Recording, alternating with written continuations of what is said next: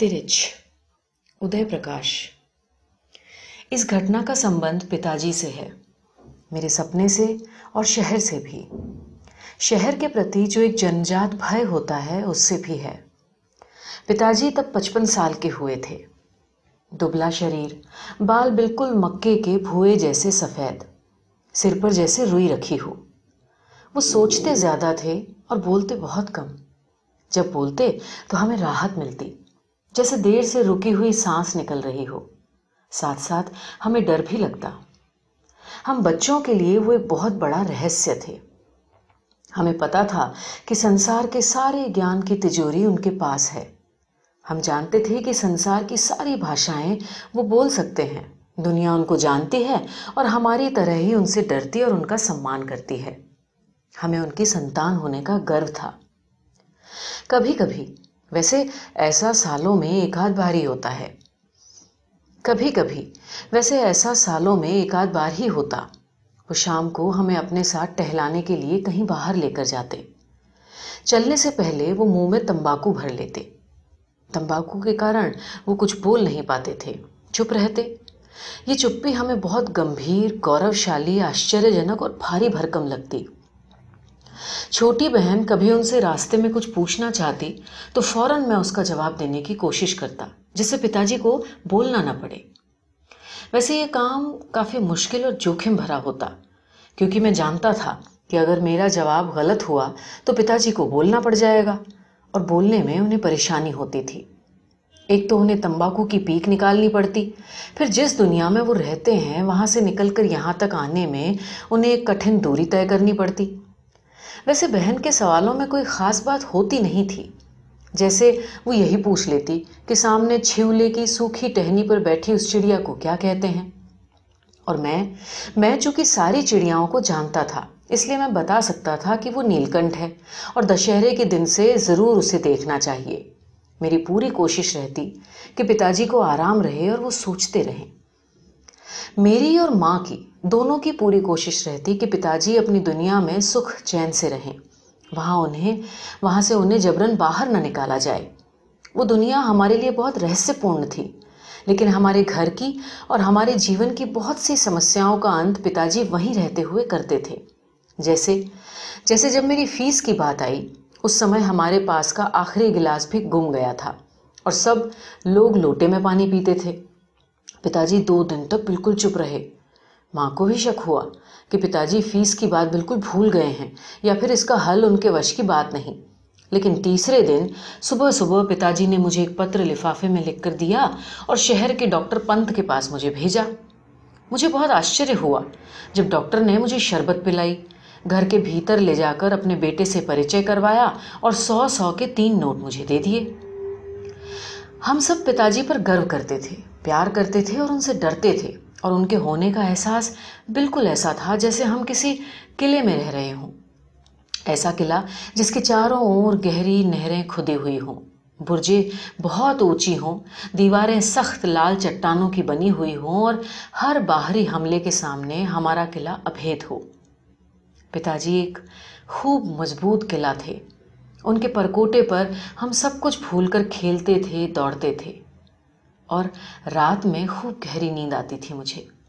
لیکن اس دن شام کو جب پتا جی باہر سے ٹہل کر آئے تو ان کے ٹخنے میں پٹی بندھی تھی۔ تھوڑی دیر میں گاؤں کے کئی لوگ وہاں آ گئے۔ پتا چلا کہ پتا جی کو جنگل میں ترچھ ایک وش خاپر، ایک زہریلا لزارڈ، اس نے کاٹ لیا ہے۔ ہم سب جانتے تھے کہ ترچھ کے کاٹنے پر آدمی بچ نہیں سکتا۔ رات میں لالٹین کی دھندلی مٹیلی روشنی میں گاؤں کے بہت سارے لوگ ہمارے آنگن میں جمع ہو گئے۔ پتا جی ان کے بیچ تھے، زمین پر بیٹھے ہوئے۔ پھر پاس کے گاؤں کے چٹوا نائی بھی وہاں آ گئے۔ وہ ارنڈ کے پتے اور کنڈے کی راگ سے زہر اتارتے تھے۔ ترچ کو ایک بار میں نے بھی دیکھا تھا۔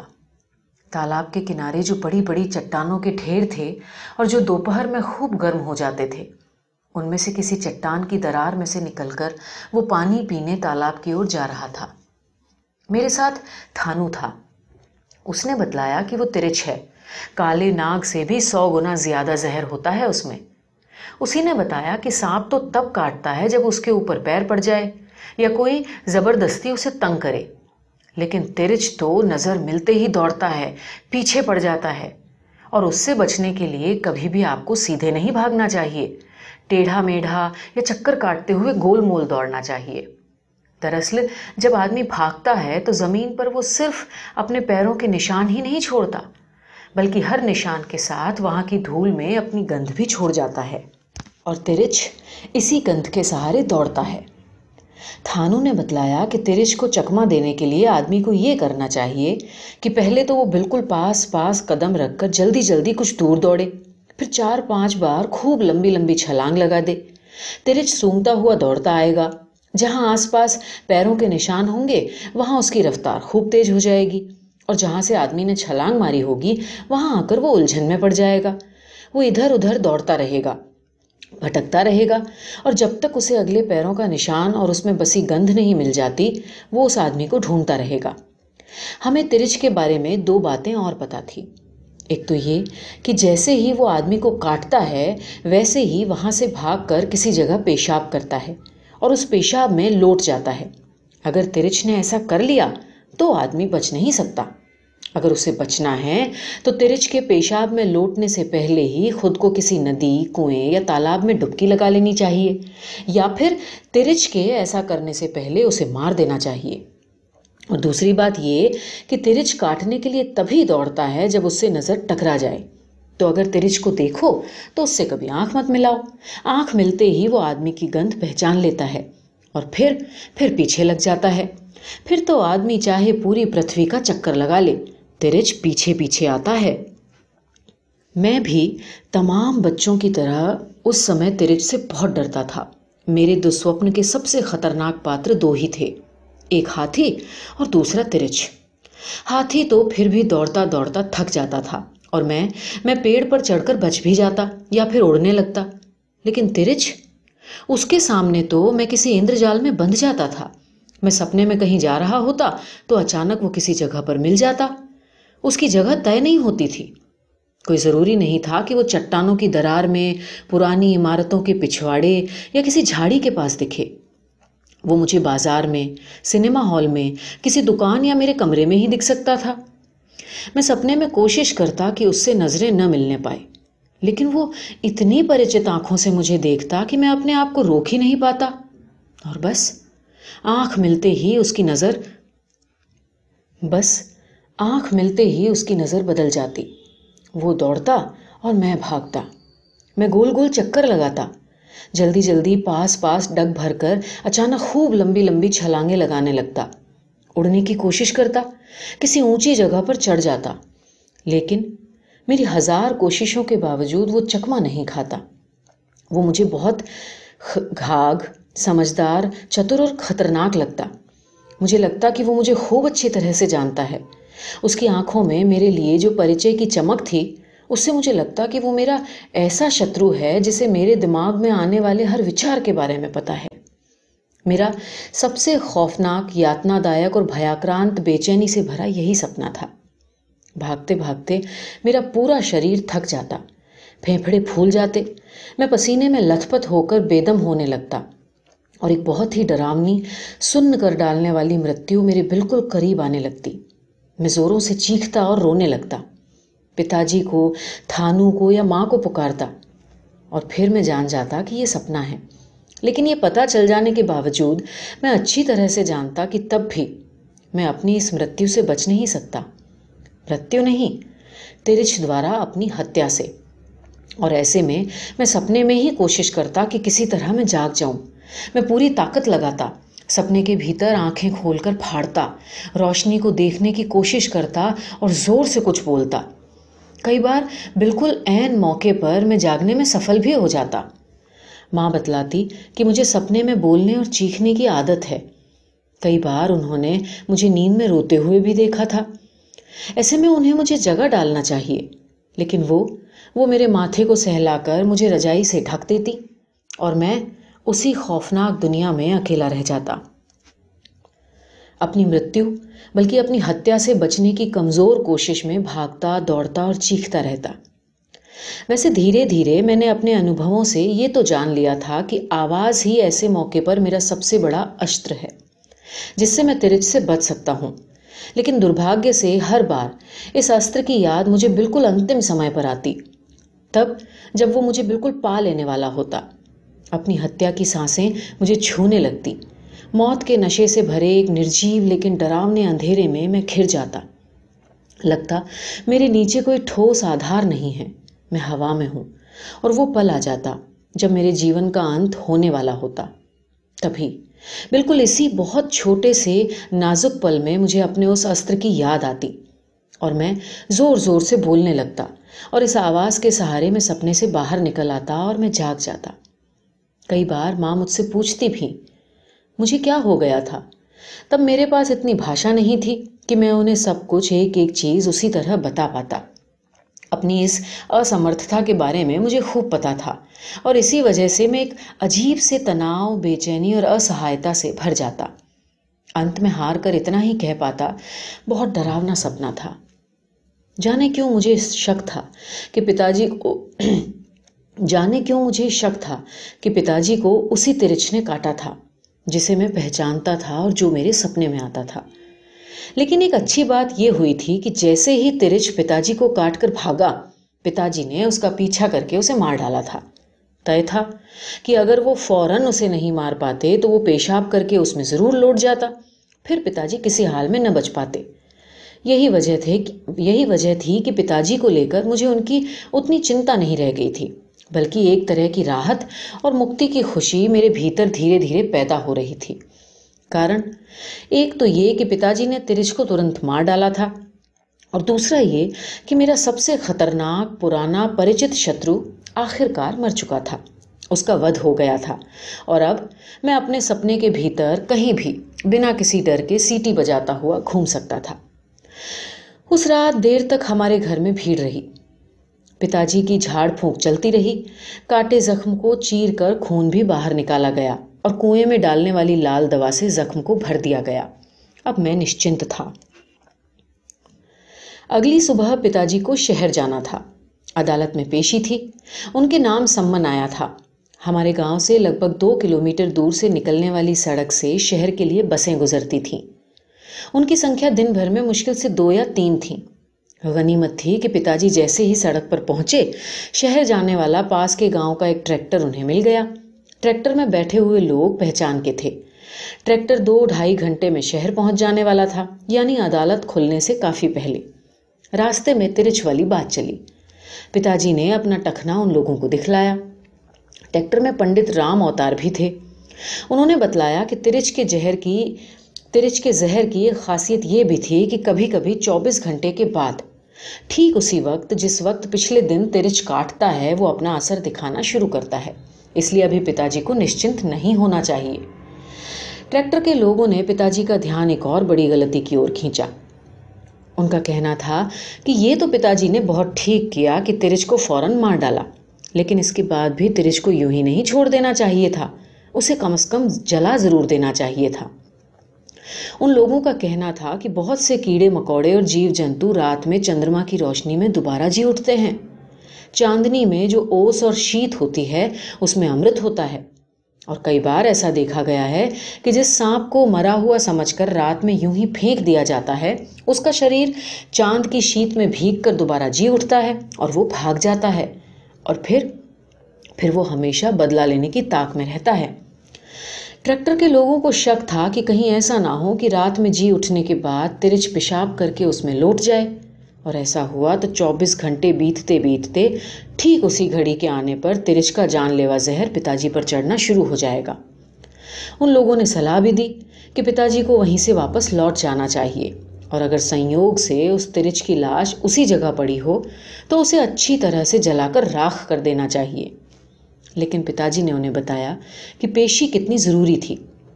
یہ تیسرا سمبند تھا۔ اور اگر اس بار بھی وہ عدالت میں حاضر نہ ہوئے تو غیر ضمانتی وارنٹ نکلنے کا ڈر تھا۔ پیشی بھی ہمارے اسی مکان کو لے کر تھی جس میں ہمارا پریوار رہ رہا تھا۔ وکیل کو پچھلے دو بار کی پیشی میں فیس بھی نہیں دی جا سکی۔ اور کہیں اگر اس نے لاپرواہی دکھلا دی اور جج سنک گیا تو وہ ہماری کڑ کی ڈکری بھی کروا سکتا تھا۔ وچتر استھتی تھی۔ کہ اگر پتا جی اس ترج کی لاش کو جلانے کے لیے ٹریکٹر سے اتر کر وہیں سے گاؤں لوٹ آتے، تو غیر ضمانتی وارنٹ کے تحت وہ گرفتار کر لیے جاتے اور ہمارا گھر ہم سے چھن جاتا، عدالت ہمارے خلاف ہو جاتی۔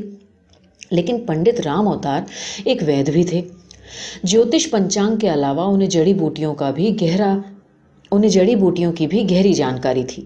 انہوں نے سجھایا کہ ایک طریقہ ایسا ہے جس سے پتا جی پیشی میں حاضر بھی ہو سکتے ہیں اور ترچ کے زہر سے چوبیس گھنٹے کے بعد بچ بھی سکتے ہیں۔ انہوں نے بتایا کہ چرک کا نچوڑ اس سوتر میں ہے کہ وش ہی وش کی اوشدھی ہوتا ہے۔ اگر دھتورے کے بیچ کہیں مل جائے تو وہ ترچ کے زہر کو کاٹ کر سکتے ہیں۔ اگلے گاؤں سامت پور میں ٹریکٹر روک دیا گیا اور ایک تیلی کے کھیت میں دھتورے کے پودے آخر کار کھوج نکالے گئے۔ دھتورے کے بیجوں کو پیس کر اسے تانبے کے پرانے سکے کے ساتھ ابال کر کاڑھا تیار کیا گیا۔ کاڑھا بہت کڑوا تھا، اس لیے اسے چائے میں ملایا گیا اور پتا جی کو وہ چائے پلا دی گئی۔ اس کے بعد سبھی نشچنت ہو گئے۔ ایک بہت بڑے خطرے سے پتا جی کو نکالنے کی کوشش ہو رہی تھی۔ ویسے مجھے ترج کے بارے میں تیسری بات بھی پتا تھی، جو پتا جی کے جانے کے کئی گھنٹے بعد اچانک یاد آ گئی۔ یہ بات سانپ کے اس بات سے بہت ملتی جلتی تھی۔ جس کے فلسوروپ آگے چل کر کیمرے کا آوشکار ہوا تھا۔ مانا یہ جاتا ہے کہ اگر کوئی آدمی سانپ کو مار رہا ہو تو اپنے مرنے سے پہلے وہ سانپ انتم بار اپنے ہتھیارے کی چہرے کو، اپنے ہتھیارے کے چہرے کو پوری طرح سے بہت غور سے دیکھتا ہے۔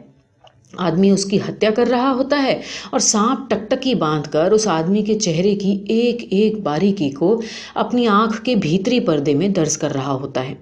سانپ کی مرتیو کے بعد سانپ کی آنکھ کے بھیتری پردے پر اس آدمی کا چتر اسپشٹ درج ہو جاتا ہے۔ بعد میں آدمی کے جانے کے بعد اس سانپ کا دوسرا جوڑا آ کر جب مرے ہوئے سانپ کی آنکھ کے بھیتر جھانکتا ہے تو اس طرح وہ ہتھیارا پہچان لیا جاتا ہے۔ سارے سانپ اسے پہچاننے لگتے ہیں۔ پھر وہ کہیں بھی چلا جائے۔ اس سے بدلہ لینے کی فراق میں وہ رہتے ہیں اور ہر سانپ اس آدمی کا شترو ہوتا ہے۔ مجھے شک تھا کہ مرے ہوئے ترج کی آنکھ کے بھیتری پردے پر پتا جی کا چہرہ درج ہوگا۔ کوئی دوسرا ترج آ کر اس لاش کی آنکھ میں جھانکے گا؟ اور پتا جی پہچان لیے جائیں گے۔ میرے بھیتر اس بات کو لے کر بے چینی پیدا ہوئی کہ پتا جی نے یہ سترکتا کیوں نہیں برتی۔ انہیں ترج کو مارنے کے ساتھ ہی کسی پتھر سے اس کی دونوں آنکھوں کو کچل کر پھوڑ دینا چاہیے تھا۔ لیکن اب کیا ہو سکتا تھا؟ پتا جی شہر جا چکے تھے اور میرے سامنے الجھن اور چنوتی تھی کہ گاؤں کے پاس پھیلے اتنے بڑے جنگل میں جس جگہ ترچ کو مار کر انہوں نے چھوڑا تھا، وہ جگہ میں کھوج نکالوں۔ میں تھانوں کے ساتھ بوتل میں مٹی کا تیل، دیا سلائی اور ڈنڈا لے کر جنگل میں ترچ کی کھوج میں بھٹکتا رہا۔ میں اسے اچھی طرح پہچانتا تھا، بہت اچھی طرح۔ تھانوں نراش تھا۔ پھر مجھے اچانک ہی لگنے لگا کہ جیسے اس جنگل کو میں اچھی طرح جانتا ہوں۔ ایک ایک پیڑ میرا پریچت نکلنے لگا۔ اسی جگہ سے کئی بار سپنے میں میں ترج سے بچنے کے لیے بھاگا تھا۔ میں نے غور سے ہر طرف دیکھا۔ بالکل یہی وہ جگہ تھی۔ میں نے تھانو کو بتایا کہ ایک سنکرا سا نالا اس جگہ سے کتنی دور دکشن کی طرف بہتا ہے۔ نالے کے اوپر جہاں بڑی بڑی چٹانیں ہیں، وہاں کیکر کا ایک بہت بڑا بہت بڑا اور پرانا پیڑ بھی ہے، جس پر بڑے بڑے شہد کے چھتے ہیں۔ انہیں دیکھ کر لگتا ہے کہ وہ کئی شتابدیوں پرانے ہیں۔ میں اس بھورے رنگ کی چٹان کو جانتا تھا جو برسات بھر نالے کے پانی میں آدھی ڈوبی رہتی تھی اور بارش کے بیتنے کے بعد جب باہر نکلتی تو اس کی کھوہوں میں کیچڑ بھر جاتا اور عجیب عجیب سی ونسپتیاں وہاں سے اگاتی۔ چٹان کے اوپر ہری کائی کی ایک پرت جم جاتی۔ اسی چٹان کے سب سے اوپر والی درار میں ترچ رہتا تھا۔ تھانو اس کلپنا کو، اس بات کو میری کلپنا مان رہا تھا، لیکن بہت جلد ہمیں وہ نالا مل گیا۔ کیکر کا بوڑھا پیڑ بھی اور جس پر شہد کے چھتے بھی لگے تھے اور وہ چٹان بھی۔ ترج کی لاش چٹان سے ذرا ہٹ کر زمین پر گھاس کے اوپر چت پڑی ہوئی تھی۔ بالکل بالکل یہ وہی ترج تھا۔ میرے بھیتر ہنسا اور اتےجنا کی خوشی کی ایک سنسنی دوڑ رہی تھی۔ تھانو اور میں نے سوکھے پتے اور لکڑیاں اکٹھی کیں۔ خوب سارا مٹی کا تیل اس میں ڈالا اور آگ لگا دی۔ ترچ اس میں جل رہا تھا۔ اس کے جلنے کی چرایند گند ہوا میں پھیل رہی تھی۔ میرا من زور سے چلانے کو ہوا، لیکن میں ڈرا کہ کہیں میں جاگ نہ جاؤں اور یہ سب کچھ سپنا نہ ثابت ہو۔ میں نے تھانو کی طرف دیکھا، وہ رو رہا تھا۔ وہ میرا بہت اچھا دوست تھا۔ میرے سپنے میں اسی جگہ سے نکل کر اس ترچھ نے کئی بار میرا پیچھا کرنا شروع کیا تھا۔ آشچر تھا کہ اتنے لمبے عرصے سے اس کے اڈے کو اتنی اچھی طرح جاننے کے باوجود کبھی دن میں آ کر میں نے اسے مارنے کی کوئی کوشش نہیں کی۔ میں آج بے تحاشا خوش تھا۔ پنڈت رام اوتار نے بتلایا تھا کہ ٹریکٹر نے پونے دس بجے کے لگ بھگ شہر کا چونگی ناکہ پار کیا۔ وہاں انہیں ناکے کا ٹول ٹیکس چکانے کے لیے کچھ دیر رکنا پڑا۔ وہاں پر پتا جی ٹریکٹر سے اتر کر پیشاب کرنے کے لیے چلے گئے۔ لوٹنے پر انہوں نے بتایا کہ ان کا سر کچھ کچھ گھوم رہا ہے۔ تب تک پتا جی کو دھتورے کا کاڑھا پیے ہوئے تقریباً ڈیڑھ گھنٹہ ہو چکا تھا۔ ٹریکٹر نے پتا جی کو شہر میں دس بج کر پانچ سات منٹ کے آس پاس چھوڑ دیا تھا۔ ٹریکٹر میں ہی بیٹھے پلڑا گاؤں کے ماسٹر نند لال کا کہنا تھا کہ جب شہر میں منروا ٹاکج کے پاس والے چوراہے پر پتا جی کو ٹریکٹر سے اتارا گیا، تب انہوں نے شکایت کی تھی کہ ان کا گلا کچھ کچھ سوکھ رہا ہے۔ اور وہ تھوڑا پریشان بھی تھے کیونکہ عدالت جانے کا راستہ انہیں معلوم نہیں تھا اور شہر کے لوگوں سے پوچھ پوچھ کر کہیں جانے میں انہیں بہت تکلیف ہوتی تھی۔ پتا جی کے ساتھ ایک دقت یہ بھی تھی کہ گاؤں یا جنگل کی پگڈنڈیاں تو انہیں یاد رہتی تھیں، پر شہر کی سڑکوں کو وہ بھول جاتے تھے۔ شہر میں وہ بہت کم جاتے تھے اور جانا ہی پڑے تو انتم سمے تک ٹالتے رہتے تھے۔ تب تک، جب تک کہ جانا بالکل ضروری نہ ہو جائے۔ کئی بار تو ایسا بھی ہوا کہ پتا جی سارا سامان لے کر شہر کے لیے روانہ ہوئے اور بس اڈے سے لوٹ آئے۔ بہانہ یہ کہ بس چھوٹ گئی۔ جبکہ ہم سب جانتے تھے کہ ایسا نہیں ہوا ہوگا۔ پتا جی نے بس کو دیکھا ہوگا اور پھر وہ کہیں بیٹھ گئے ہوں گے پیشاب کرنے یا پان کھانے۔ پھر انہوں نے دیکھا ہوگا کہ بس چھوٹ رہی ہے۔ انہوں نے ذرا سا اور انتظار کیا ہوگا اور جب بس نے رفتار پکڑ لی ہوگی تب وہ کچھ دور دور تک دوڑے ہوں گے۔ پھر ان کے قدم دھیمے پڑ گئے ہوں گے اور افسوس اور غصہ پرکٹ کرتے وہ لوٹ آئے ہوں گے۔ ایسا کرتے ہوئے انہیں سوئم بھی لگ رہا ہوگا کہ بس سچ مچ چھوٹ گئی ہے۔ ایسے میں جبکہ ہم مان چکے ہوتے کہ وہ شہر جا چکے ہیں، وہ لوٹ کر ہمیں چکت کر دیتے۔ ٹریکٹر سے منروا ٹاکج کے پاس والے چوراہے پر سندھ واچ کمپنی کے ٹھیک سامنے لگ بھگ دس بج کر سات منٹ پر اترنے کے بعد سے لے کر شام چھ بجے تک پتا جی کے ساتھ شہر میں جو کچھ بھی ہوا، اس کا صرف ایک دھندلا سا انومان ہی لگایا جا سکتا ہے۔ یہ جانکاری بھی کچھ لوگوں سے بات چیت اور پوچھ تاچھ کے بعد ملی ہے۔ کسی کی بھی مرتیو کے بعد اگر وہ مرتیو بہت آکسمک اور اسوابھاوک ہو، تو ایسی جانکاریاں مل ہی جاتی ہے۔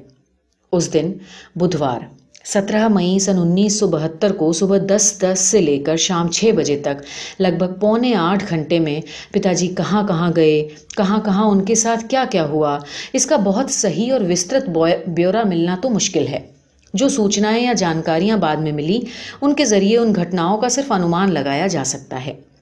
جیسا کہ پلڑا گاؤں کے ماسٹر نلال کا کہنا تھا کہ جب پتا جی ٹریکٹر سے اترے، تبھی ان کو گلا سوکھنے کی شکایت ہوئی۔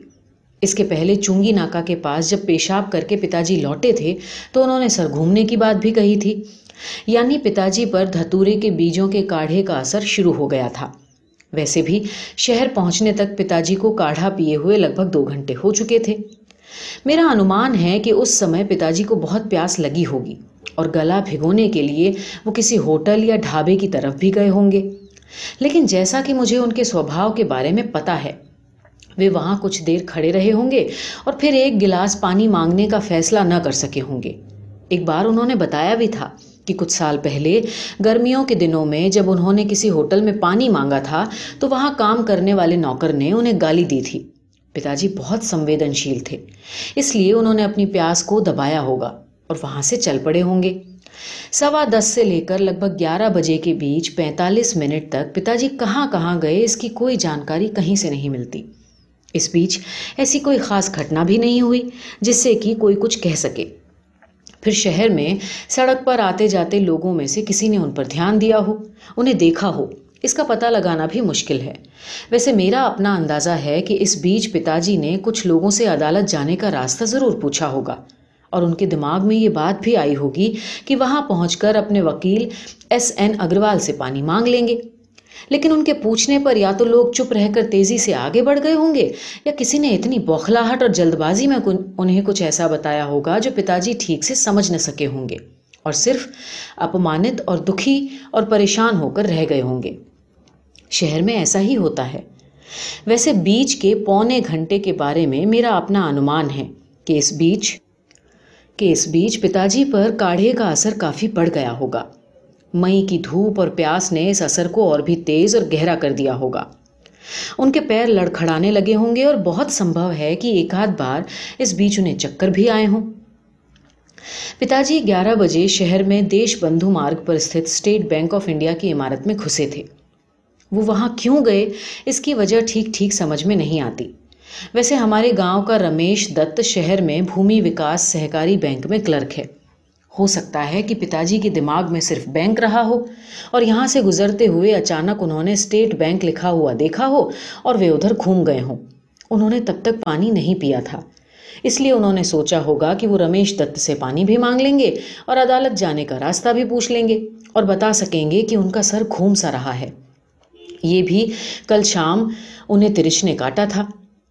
اسٹیٹ بینک کے کیشیئر اگنی ہوتری کے انوسار وہ اس سمے کیش رجسٹری چیک کر رہا تھا۔ اس کی میج پر لگ بھگ اٹھائیس ہزار روپیوں کی گڈیاں رکھی ہوئی تھیں۔ اس وقت گیارہ سے دو تین منٹ اوپر ہوئے ہوں گے تبھی پتا جی وہاں آئے۔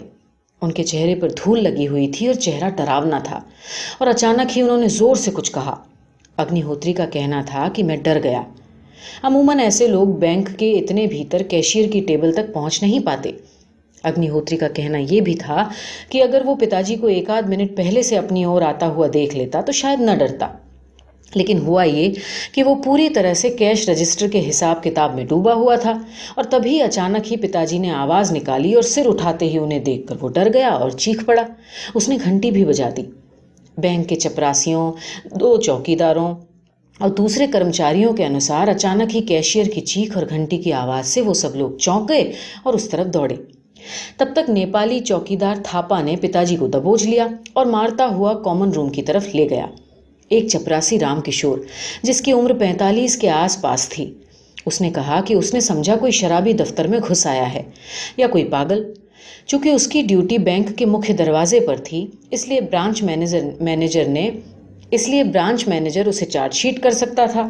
لیکن ہوا یہ کہ جب پتا جی کو مارا جا رہا تھا، تبھی انہوں نے انگریزی میں کچھ بولنا شروع کر دیا۔ اسی وجہ سے چپراسیوں کا شک پڑ گیا۔ اس بیچ شاید اسسٹنٹ برانچ مینیجر مہتا نے یہ کہہ دیا، یہ بھی کہہ دیا کہ اس آدمی کی اچھی طرح سے تلاشی لے لینا، تبھی باہر نکلنے دینا. ویسے چپراسی رام کشور کا کہنا تھا کہ پتا جی کا چہرہ عجیب طرح سے ڈراونا ہو گیا تھا۔ اس پر دھول جمع ہو گئی تھی اور الٹی کی باس آ رہی تھی۔ بینک کے چپراسیوں نے پتا جی کو زیادہ مارنے پیٹنے کی بات سے انکار کیا۔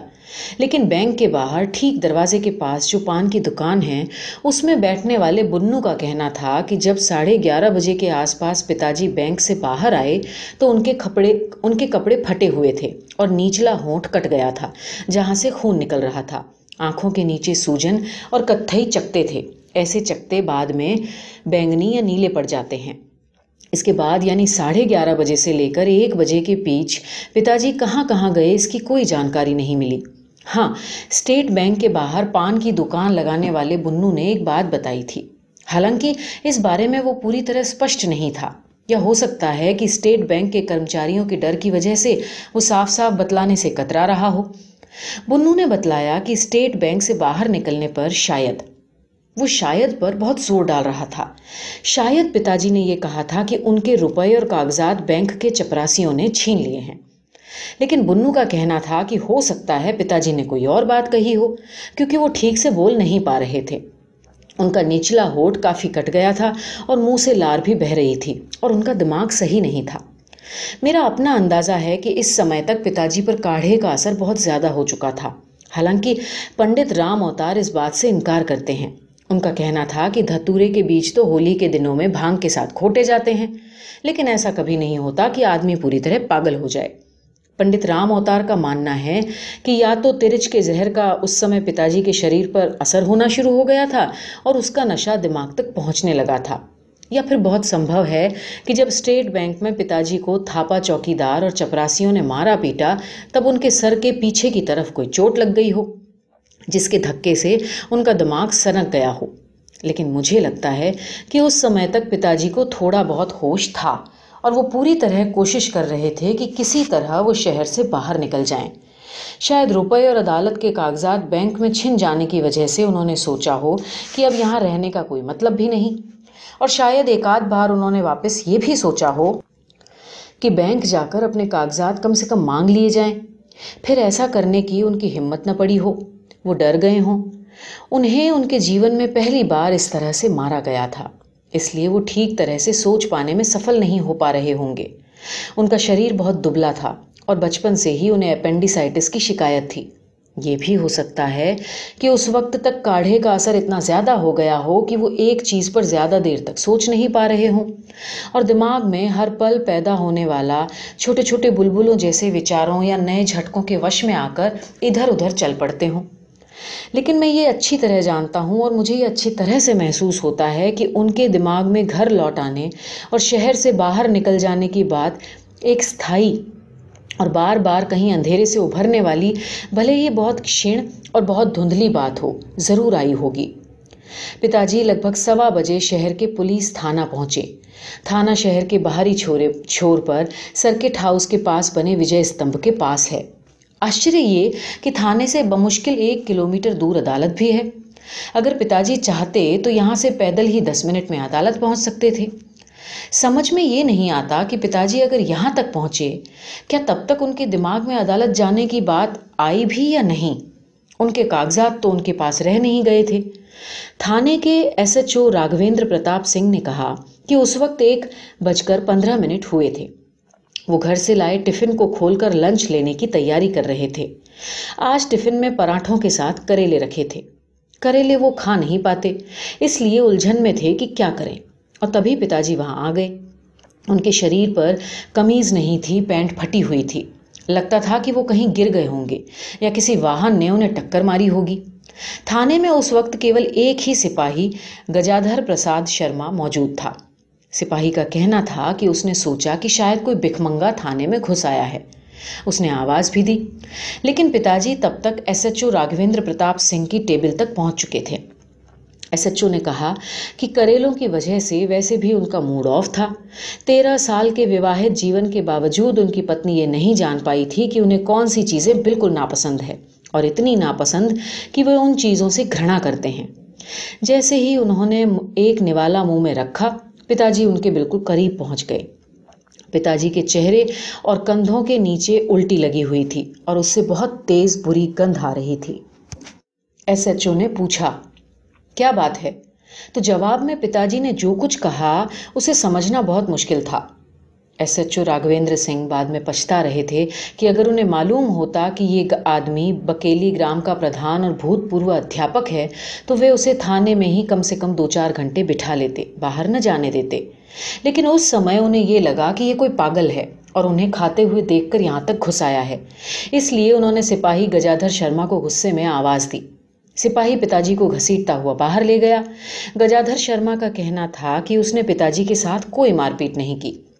اور اس نے دیکھا کہ جب وہ تھانے آئے تو ان کا نیچلا ہونٹ کٹا تھا۔ ٹھڈی پر کہیں رگڑا کھا کر گرنے سے کھروچ کے نشان تھے اور کوہنیاں چھلی ہوئی تھیں۔ وہ کہیں نہ کہیں گرے ضرور تھے۔ یہ کوئی نہیں جانتا کہ تھانے سے نکل کر لگ بھگ ڈیڑھ گھنٹہ پتا جی کہاں کہاں بھٹکتے رہے۔ صبح دس بج کر سات منٹ پر جب وہ شہر آئے تھے اور منروا ٹاکج کے پاس والے چوراہے پر ٹریکٹر سے اترے تھے، تب سے لے کر اب تک انہوں نے کہیں پانی نہیں پیا تھا۔ یہ جاننا مشکل تھا کہ انہیں پانی ملا یا نہیں۔ اس کی سمبھاونا بھی کم ہی بنتی ہے۔ ہو سکتا ہے کہ تب تک ان کا دماغ اس قابل نہ رہ گیا ہو کہ وہ پیاس شبد کو بھی یاد رکھ سکیں۔ لیکن اگر وہ پولیس تھانے تک پہنچے تو ان کے مستشک میں نشے کے باوجود کہیں بہت کمزور سا اندھیرے میں ڈوبا ہوا یہ خیال رہا رہا ہوگا کہ وہ کسی طرح اپنے گاؤں جانے کا راستہ پوچھ لیں۔ یا اس ٹریکٹر کا پتہ پوچھ لیں یا پھر اپنے روپے اور عدالتی کاغذات چھن جانے کی رپورٹ وہاں لکھا دیں۔ یہ سوچنے کے قریب پہنچنا ہی بری طرح سے بے چین کر ڈالنے والا ہے کہ اس سمے پتا جی صرف ترچ کے زہر اور دھتورے کے نشے کے خلاف ہی نہیں لڑ رہے تھے، بلکہ ہمارے مکان کو بچانے کی چنتا بھی کہیں نہ کہیں ان کے نشے کی نیند میں سے بار بار سر اٹھا رہی تھی۔ شاید انہیں اب تک یہ لگنے لگا ہو کہ یہ سب کچھ جو ہو رہا ہے صرف ایک سپنا ہے اور پتا جی اس سے جاگنے اور باہر نکلنے کی کوشش بھی کرتے رہے ہوں۔ سوا دو بجے کے آس پاس پتا جی کو شہر کے بالکل اتری چھور پر بسی سب سے سمپن کالونی اتواری کالونی میں گھسیٹتے ہوئے دیکھا گیا۔ یہ کالونی سرافا کے جوہریوں، پی ڈبلیو ڈی کے بڑے ٹھیکے داروں اور ریٹائرڈ آفیسروں کی کالونی تھی۔ کچھ سمردھ پترکار کبھی بھی یہیں رہتے تھے۔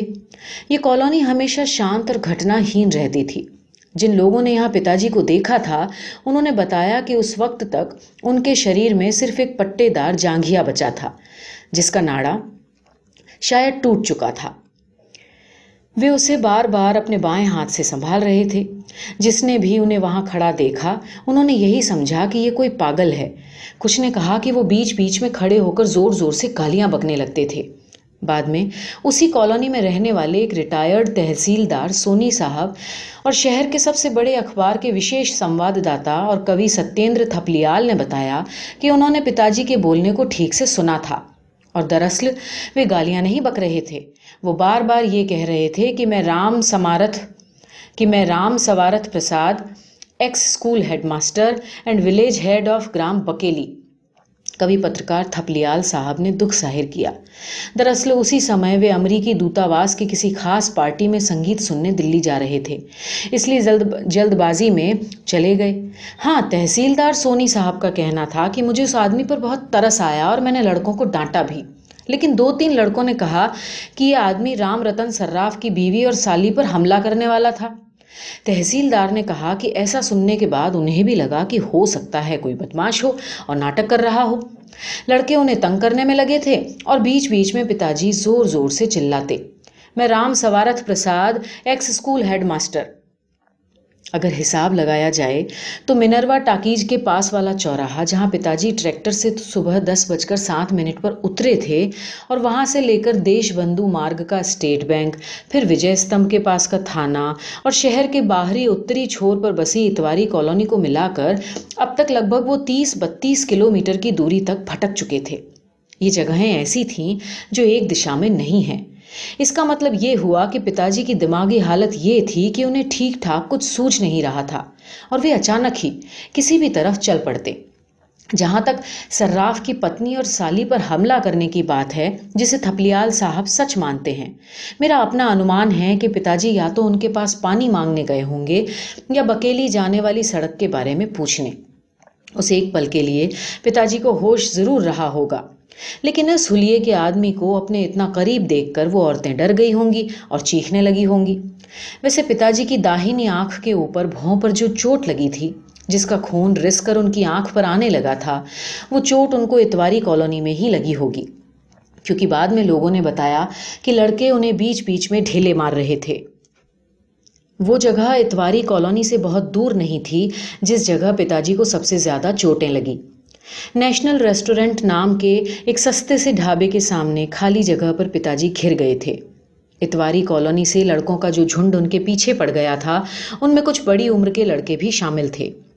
نیشنل ریسٹورنٹ میں کام کرنے والے نوکر ستے کا کہنا ہے کہ پتا جی نے غلطی یہ کر دی کہ ایک بار انہوں نے غصے میں آ کر بھیڑ پر ڈھیلے مارنے شروع کر دیے۔ شاید انہی کا ایک بڑا سا ڈھیلا سات آٹھ سال کے لڑکے وکی اگروال کو لگ گیا، جس کے بعد اس کو کئی ٹانکے لگوانے پڑے۔ ستے کا کہنا تھا کہ اس کے بعد جھنڈ زیادہ خطرناک ہو گیا۔ وہ ہلہ مچا رہے تھے اور چاروں طرف سے پتا جی پر پتھر برسا رہے تھے۔ ڈھابے کے مالک سردار ستنام سنگھ نے بتایا کہ اس وقت پتا جی کے جسم پر صرف پٹے والی ایک چڈی تھی۔ دبلے شریر کی ہڈیاں اور چھاتی پر سفید بال دکھائی دے رہے تھے۔ پیٹ پچکا ہوا تھا اور وہ دھول اور مٹی میں لتھڑے ہوئے تھے۔ سر کے سفید بال بکھر گئے تھے۔ داہنی آنکھ کے اوپر اور نیچلے اونٹ سے خون بہ رہا تھا۔ ستنام سنگھ نے دکھ اور پچھتاوے کے ساتھ کہا، میرے کو کیا معلوم تھا کہ یہ آدمی سیدھا سادہ عزت دار اور ساکھ رسوخ کا انسان ہے اور نصیب کے فیر سے اس کی یہ حالت ہو گئی ہے۔ ویسے ڈھابے میں کپ پلیٹ دھونے والے نوکر ہری کا کہنا تھا کہ بیچ بیچ میں پتا جی بھیڑ کو انڈ بنڈ گالیاں دے کر ڈھیلے مارنے لگتے۔ آؤ سسروں، آؤ۔ ایک ایک کو مار ڈالوں گا۔ تمہاری ماں کی۔ لیکن مجھے سندے ہے کہ پتا جی نے ایسی کوئی گالی دی ہوگی۔ ہم نے کبھی انہیں گالی دیتے نہیں سنا تھا۔ میں پورے وشواس کے ساتھ کہہ سکتا ہوں، کیونکہ پتا جی کو میں بہت اچھی طرح جانتا ہوں۔ اس سمے تک انہیں کئی بار یہ لگا ہوگا کہ ان کے ساتھ جو کچھ ہو رہا ہے وہ واستوکتا نہیں ہے۔ وہ ایک سپنا ہے۔ پتا جی کو یہ ساری گھٹنائیں اول جلول، اوٹ پٹانگ اور بے مطلب لگی ہوں گی۔ وہ ان سب پر اوشواس کرنے لگے ہوں گے۔ انہوں نے سوچا ہوگا کہ یہ سب کیا بکواس ہے۔ وہ تو شہر سے، وہ تو گاؤں سے شہر آئے ہی نہیں ہیں انہیں کسی ترچ نے کاٹا ہی نہیں ہے، بلکہ ترچ تو ہوتا ہی نہیں ہے۔ یہ ایک من گڑت اندھ وشواس ہے۔ اور دھتورے کا کاڑھا پینے کے پینے کی بات تو بالکل ہی ہاسیات پد ہے۔ وہ بھی ایک تیلی کے کھیت میں اس کا پودا کھوج کر۔ انہوں نے سوچا ہوگا اور پایا ہوگا کہ بھلا ان پر کوئی مقدمہ کیوں چلائے گا؟ انہیں عدالت جانے کی کیا ضرورت ہے؟ میں جانتا ہوں کہ سرنگ جیسا لمبا، سموہک، لیکن ڈراونا سپنا جیسے مجھے آتا تھا پتا جی کو بھی آتا رہا ہوگا۔ میری اور ان کی بہت سی باتیں بالکل ملتی جلتی تھیں۔ مجھے لگتا ہے کہ اس سمے تک پتا جی پوری طرح سے مان چکے ہوں گے کہ یہ جو کچھ ہو رہا ہے، یہ سب کچھ جھوٹ اور اواستوکتا ہے۔ اس لیے وہ بار بار اس سپنے سے جاگنے کی کوشش کرتے رہے ہوں گے۔ اور اگر وہ بیچ بیچ میں زور زور سے کچھ بولنے لگتے تھے یا شاید گالیاں بکنے لگتے تھے، تو اسی کٹھن کوشش میں کہ وہ اس آواز کے سہارے اس سوپن سے باہر نکل آئیں۔ نیشنل ریسٹورنٹ کے نوکروں اور مالک سردار ستنام سنگھ نے جیسا بتایا تھا، اس کے انوسار اس جگہ پر پتا جی کو بہت سی چوٹیں آئیں۔ ان کی کنپٹی، ماتھے، پیٹھ اور شریر کے دوسرے حصوں پر کئی اینٹیں اور ڈھیلے آ کر لگ گئے تھے۔ سڑک کا ٹھیکہ لینے والے ٹھیکیدار اروڑا کے بیس بائیس سال کے لڑکے سنجو نے انہیں دو تین بار لوہے کی راڈ سے بھی مارا تھا۔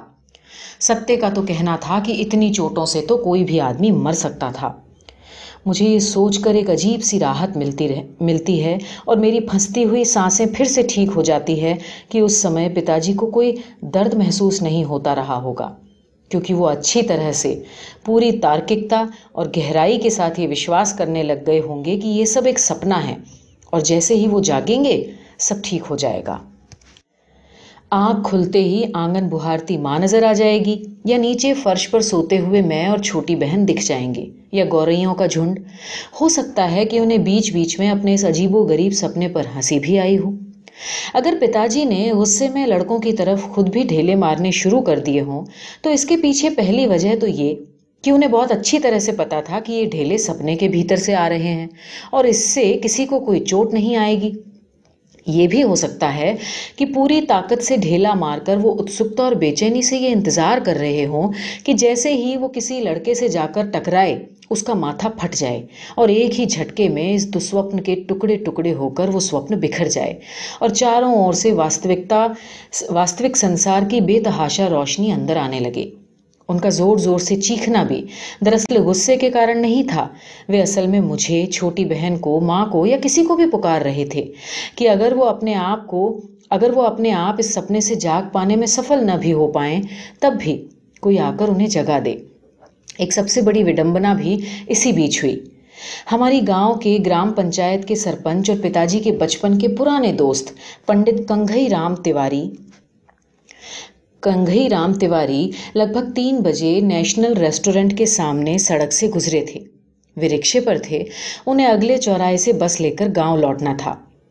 انہوں نے اس ڈھابے کے سامنے اکٹھی بھیڑ کو بھی دیکھا اور انہیں یہ بھی پتا چلا کہ وہاں کسی آدمی کو مارا جا رہا ہے۔ ان کی یہ اچھا بھی ہوئی کہ وہ وہاں جا کر دیکھیں کہ آخر معاملہ کیا ہے۔ انہوں نے رکشہ رکوا بھی لیا۔ لیکن ان کے پوچھنے پر کسی نے کہا کہ کوئی پاکستانی جاسوس پکڑا گیا ہے جو پانی کی ٹنکی میں زہر ڈالنے جا رہا تھا۔ اسے ہی لوگ مار رہے ہیں۔ ٹھیک اسی سمے پنڈت کنگئی رام کو گاؤں جانے والی بس آتی ہوئی دکھی اور انہوں نے رکشے والے سے اگلے چوراہے تک جلدی جلدی رکشہ بڑھانے کے لیے کہا۔ گاؤں جانے والی یہ آخری بس تھی۔ اگر اس بس کے آنے میں تین چار منٹ کی دیری بھی ہو جاتی، تو نشچت ہی وہاں جا کر وہ پتا جی کو دیکھتے اور پہچان لیتے۔ راجیہ پریوہن کی بس ہمیشہ آدھا پونا گھنٹہ لیٹ رہا کرتی ہے، لیکن اس دن اس دن سنیوگ سے وہ بالکل صحیح سمے پر آ رہی تھی۔ ستنام سنگھ کا کہنا تھا کہ وہ بھیڑ نیشنل ریسٹورنٹ کے سامنے سے تب ہٹی اور لوگ تتر بتر ہوئے جب بڑی دیر تک پتا جی زمین سے اٹھے نہیں۔ اینٹ کا ایک بڑا سا ڈھیلا ان کی کنپٹی پر آ کر لگا تھا۔ ان کے منہ سے خون آنا شروع ہو گیا تھا اور سر میں چوٹیں بھی تھی ستنام نے بتایا کہ جب پتا جی بہت دیر تک نہیں ہلے ڈلے تو لڑکوں کے جھنڈ میں سے کسی نے کہا کہ لگتا ہے مر گیا۔ جب بھیڑ چھٹنے کے دس پندرہ منٹ بعد بھی پتا جی ہلے ڈلے نہیں تو ستنام سنگھ نے ستے سے کہا کہ جا ان کے منہ پر ذرا پانی کے چھینٹے مار کر دیکھ کہ وہ صرف بے ہوش ہوئے ہیں۔ تو ہو سکتا ہے کہ اٹھ جائیں۔ لیکن ستے پولیس کی ڈر کی وجہ سے ایسا نہیں کر رہا تھا۔ بعد میں ستنام سنگھ نے خود ہی ایک بالٹی پانی ان کے اوپر ڈالا۔ دور سے پانی ڈالنے کے کارن زمین کی مٹی گیلی ہو کر پتا جی کے شریر سے لتھڑ گئی تھی۔ سردار ستنام سنگھ اور ستے دونوں کا کہنا تھا کہ لگ بھگ پانچ بجے تک پتا جی اسی جگہ پر پڑے ہوئے رہے۔ تب تک پولیس نہیں آئی تھی۔ پھر ستنام سنگھ نے سوچا کہ کہیں اسے پنچ نامہ اور گواہی وغیرہ میں نہ پھنسنا پڑ جائے۔ اس لیے اس نے ڈھابا بند کر دیا۔ اور ڈیلائٹ ٹاکیز میں آن ملو سجنا فلم دیکھنے چلا گیا۔ اس سمے تک لگ بھگ چھ بج چکے تھے، جب سول لائنز کی سڑک کی پٹریوں پر ایک قطار میں بنی موچیوں کی دکانوں میں سے ایک موچی گنیشوا کی گمٹی میں پتا جی نے اپنا سر گھسیڑا۔ اس سمے تک ان کے شریر پر چڈی بھی نہیں رہ گئی تھی۔ وہ بمشکل گھٹنوں کے بل کسی چوپائے کی طرح رینگ رہے تھے۔ شریر پر شریر پر کالکھ اور کیچڑ لگی ہوئی تھی اور جگہ جگہ پر چوٹیں تھیں۔ گنیشوا ہمارے گاؤں کے تالاب کے پار والے ٹولے کا موچی ہے۔ اس نے بتایا کہ میں بہت ڈر گیا اور ماسٹر صاحب کو پہچان نہیں پایا۔ ان کا چہرہ ڈراونا ہو گیا تھا اور چنہائی میں نہیں آتا تھا۔ میں ڈر کر گمٹی سے باہر نکل آیا اور شور مچانے لگا۔ دوسرے موچیوں کے علاوہ وہاں کچھ اور لوگ بھی اکٹھا ہو گئے۔ لوگوں نے جب گنیشوا کی گمٹی کے بھیتر جا کر جھانکا تو گمٹی کے اندر، اس کے سب سے انترے کونے میں ٹوٹے پھوٹے جوتوں چمڑوں کے ٹکڑوں ربر اور چتھڑوں کے بیچ پتا جی دبکے ہوئے تھے ان کی سانسیں تھوڑی بہت چل رہی تھی انہیں وہاں سے کھینچ کر باہر پٹری پر ڈالا گیا تبھی گنیشوا نے انہیں پہچان لیا گنیشوا نے گنیشوا کا کہنا تھا کہ اس نے پتا جی کے کان میں کچھ آوازیں بھی لگائی لیکن وہ کچھ بول نہیں پا رہے تھے بہت دیر بعد انہوں نے رام سوارت پرساد اور بکیلی جیسا کچھ کہا اور پھر چپ ہو گئے پتا جی کی مرتیو سوا چھ کے آس پاس ہوئی تھی۔ تاریخ تھی سترہ مئی انیس سو بہتر۔ چوبیس گھنٹے پہلے لگ بھگ اسی وقت انہیں جنگل میں ترچ نے کاٹا تھا۔ چوبیس گھنٹے پہلے کیا پتا جی ان گھٹناؤں اور اس مرتیو کا انومان کر سکتے تھے؟ پتا جی کا شو شہر کے مردہ گھر میں پولیس نے رکھوا دیا۔ پوسٹ مارٹم میں پتا چلا کہ ان ان کی ہڈیوں میں کئی جگہ فریکچر تھا۔ دائیں آنکھ پوری طرح پھوٹ چکی تھی، کالر بون ٹوٹا ہوا تھا۔ ان کی مرتیو مانسک صدمے اور ادھک رکت استراؤ کے کارن ہوئی تھی۔ رپورٹ کے انوسار ان کا آماشہ خالی تھا، پیٹ میں کچھ نہیں تھا۔ اس کا مطلب یہ کہ دھتورے کے بیجوں کا کاڑھا الٹیوں دوارا پہلے ہی نکل چکا تھا۔ حالانکہ تھانو کہتا ہے کہ اب تو یہ طے ہو گیا کہ ترچ کے زہر سے کوئی نہیں بچ سکتا۔ ٹھیک چوبیس گھنٹے بعد اس نے اپنا کرشمہ دکھایا اور پتا جی کی مرتیو ہوئی۔ پنڈت رام اوتار بھی یہی کہتے ہیں۔ ہو سکتا ہے کہ پنڈت رام اوتار اس لیے ایسا کہتے ہیں کہ وہ خود کو وشواس دلانا چاہتے ہو کہ دھتورے کے کاڑھے کا پتا جی کی مرتیو سے کوئی سمبند نہیں۔ میں سوچتا ہوں اور اندازہ لگانے کی کوشش کرتا ہوں کہ شاید انت میں جب گنیشوا نے اپنی گمٹی کے باہر پتا جی کے کان میں آواز دی ہوگی تو پتا جی نے سپنے سے تو پتا جی سپنے سے جاگ گئے ہوں گے۔ انہوں نے مجھے، ماں کو اور چھوٹی بہن کو دیکھا ہوگا۔ اور پھر پھر وہ داتون لے کر ندی کی طرف چلے گئے ہوں گے۔ ندی کے ٹھنڈے پانی سے انہوں نے اپنا چہرہ دھویا ہوگا کلا کیا ہوگا اور اس لمبے دسوپن کو بھول گئے ہوں گے۔ انہوں نے عدالت جانے کے بارے میں سوچا ہوگا۔ ہم لوگوں کے مکان کی چنتا نے انہیں پریشان کیا ہوگا۔ لیکن میں میں اپنے سپنے کے بارے میں بتانا چاہتا ہوں جو مجھے اکثر آتا ہے۔ وہ یوں ہیں کہ میں کھیتوں کی میڑ، گاؤں کی پگڈنڈی سے ہوتا ہوا جنگل پہنچ گیا ہوں۔ میں رکسا نالا اور کیکڑ کے پیڑ کو دیکھتا ہوں۔ وہاں بھوری چٹان اسی جگہ ہے جو ساری بارش نالے کے پانی میں ڈوبی رہتی ہے۔ میں دیکھتا ہوں کہ ترچ کی لاش اس کے اوپر پڑی ہوئی ہے۔ مجھے ایک بے تحاشا خوشی اپنے گھیرے میں لے لیتی ہے۔ آخر وہ مارا گیا۔ میں پتھر لے کر ترچ کو کچلنے لگتا ہوں۔ زور زور سے اسے مارتا ہوں۔ میرے پاس تھانو، مٹی کا تیل اور ماچس لیے کھڑا ہے۔ تبھی تبھی اچانک میں پاتا ہوں کہ میں اس چٹان پر نہیں ہوں۔ تھانو بھی وہاں نہیں ہے۔ وہاں کوئی جنگل نہیں ہے۔ بلکہ دراصل میں شہر میں ہوں۔ میرے کپڑے بہت میلے، پھٹے اور چتھڑوں جیسے ہو گئے ہیں۔ میرے گالوں کی ہڈیاں نکل آئی ہیں۔ بال بکھرے ہیں۔ مجھے پیاس لگی ہے اور میں بولنے کی کوشش کرتا ہوں۔ شاید میں بکیلی اپنے گھر جانے کا راستہ پوچھنا چاہتا ہوں اور تبھی تبھی اچانک چاروں اور شور اٹھتا ہے۔ گھنٹیاں بجنے لگتی ہیں۔ ہزاروں ہزاروں گھنٹیاں ایک ساتھ بجنے لگتی ہے اور میں بھاگتا ہوں۔ میں بھاگتا ہوں، میرا پورا شریر بے دم ہونے لگتا ہے، پھیپھڑے پھول جاتے ہیں۔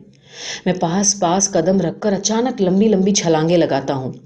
اڑنے کی کوشش کرتا ہوں، لیکن بھیڑ بھیڑ لگتا ہے میرے پاس پہنچنے والی ہے۔ ایک عجیب سی گرم اور بھاری ہوا مجھے سن کر دیتی ہے۔ اپنی ہتیا کی سانسیں مجھے چھونے لگتی ہیں اور آخر کار آخر کار وہ پل آ جاتا ہے جب میرے جیون کا انت ہونے والا ہوتا ہے۔ میں روتا ہوں، میں بہت روتا ہوں اور بھاگنے کی کوشش کرتا ہوں۔ میرا پورا شریر نیند میں ہی پسینے میں ڈوب جاتا ہے۔ میں زور زور سے بول کر جاگنے کی کوشش کرتا ہوں اور میں یہ وشواس کرنا چاہتا ہوں کہ یہ سب سپنا ہے۔ اور ابھی ابھی آنکھ کھولتے ہی سب ٹھیک ہو جائے گا۔ میں سپنے کے بھیتر اپنی آنکھیں پھاڑ پھاڑ کر دیکھتا ہوں دور تک، لیکن وہ پل آخر آ ہی جاتا ہے۔ ماں باہر سے مجھے دیکھتی ہے، میرا ماتھا سہلا کر مجھے رجائی سے ڈھانپ دیتی ہے اور میں میں وہاں اکیلا چھوڑ دیا جاتا ہوں۔ اپنی مرتیو سے بچنے کی کوشش میں جھوجتا بے دم ہوتا، روتا، چیختا اور بھاگتا، میں وہاں اکیلا چھوڑ دیا جاتا ہوں۔ ماں کہتی ہے کہ مجھے ابھی بھی نیند میں بڑبڑانے اور چیخنے کی عادت ہے، لیکن میں پوچھنا چاہتا ہوں۔ یہی سوال مجھے ہمیشہ پریشان کرتا ہے کہ مجھے آخر کار اب ترچ کا سپنا کیوں نہیں آتا؟